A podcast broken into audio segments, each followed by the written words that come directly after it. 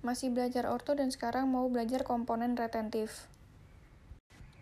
Fungsinya yaitu untuk menjaga agar plat tetap melekat, mempertahankan stabilitas alat, membantu fungsi penjangkaran, dan kelamer dapat diberi tambahan hook untuk tempat cantolan elastik.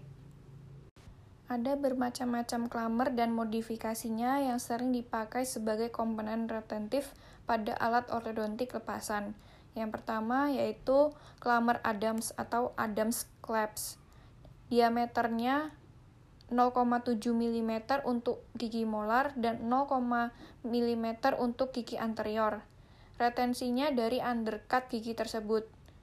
Klammer Adams ini bisa dimodifikasi, bisa dengan satu loop atau single spur, bisa dengan tambahan tube yang ada di crossbarnya, bisa ditambah dengan coil, untuk hook pada pertengahan crossbar atau dengan tiga loop atau disebutnya triple spur atau juga bisa pada gigi anterior diberi clamers juga.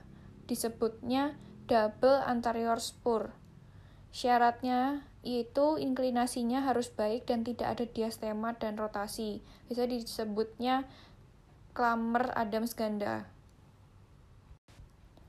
Klamer lainnya yaitu klamer C atau klamer simple atau buka clasp.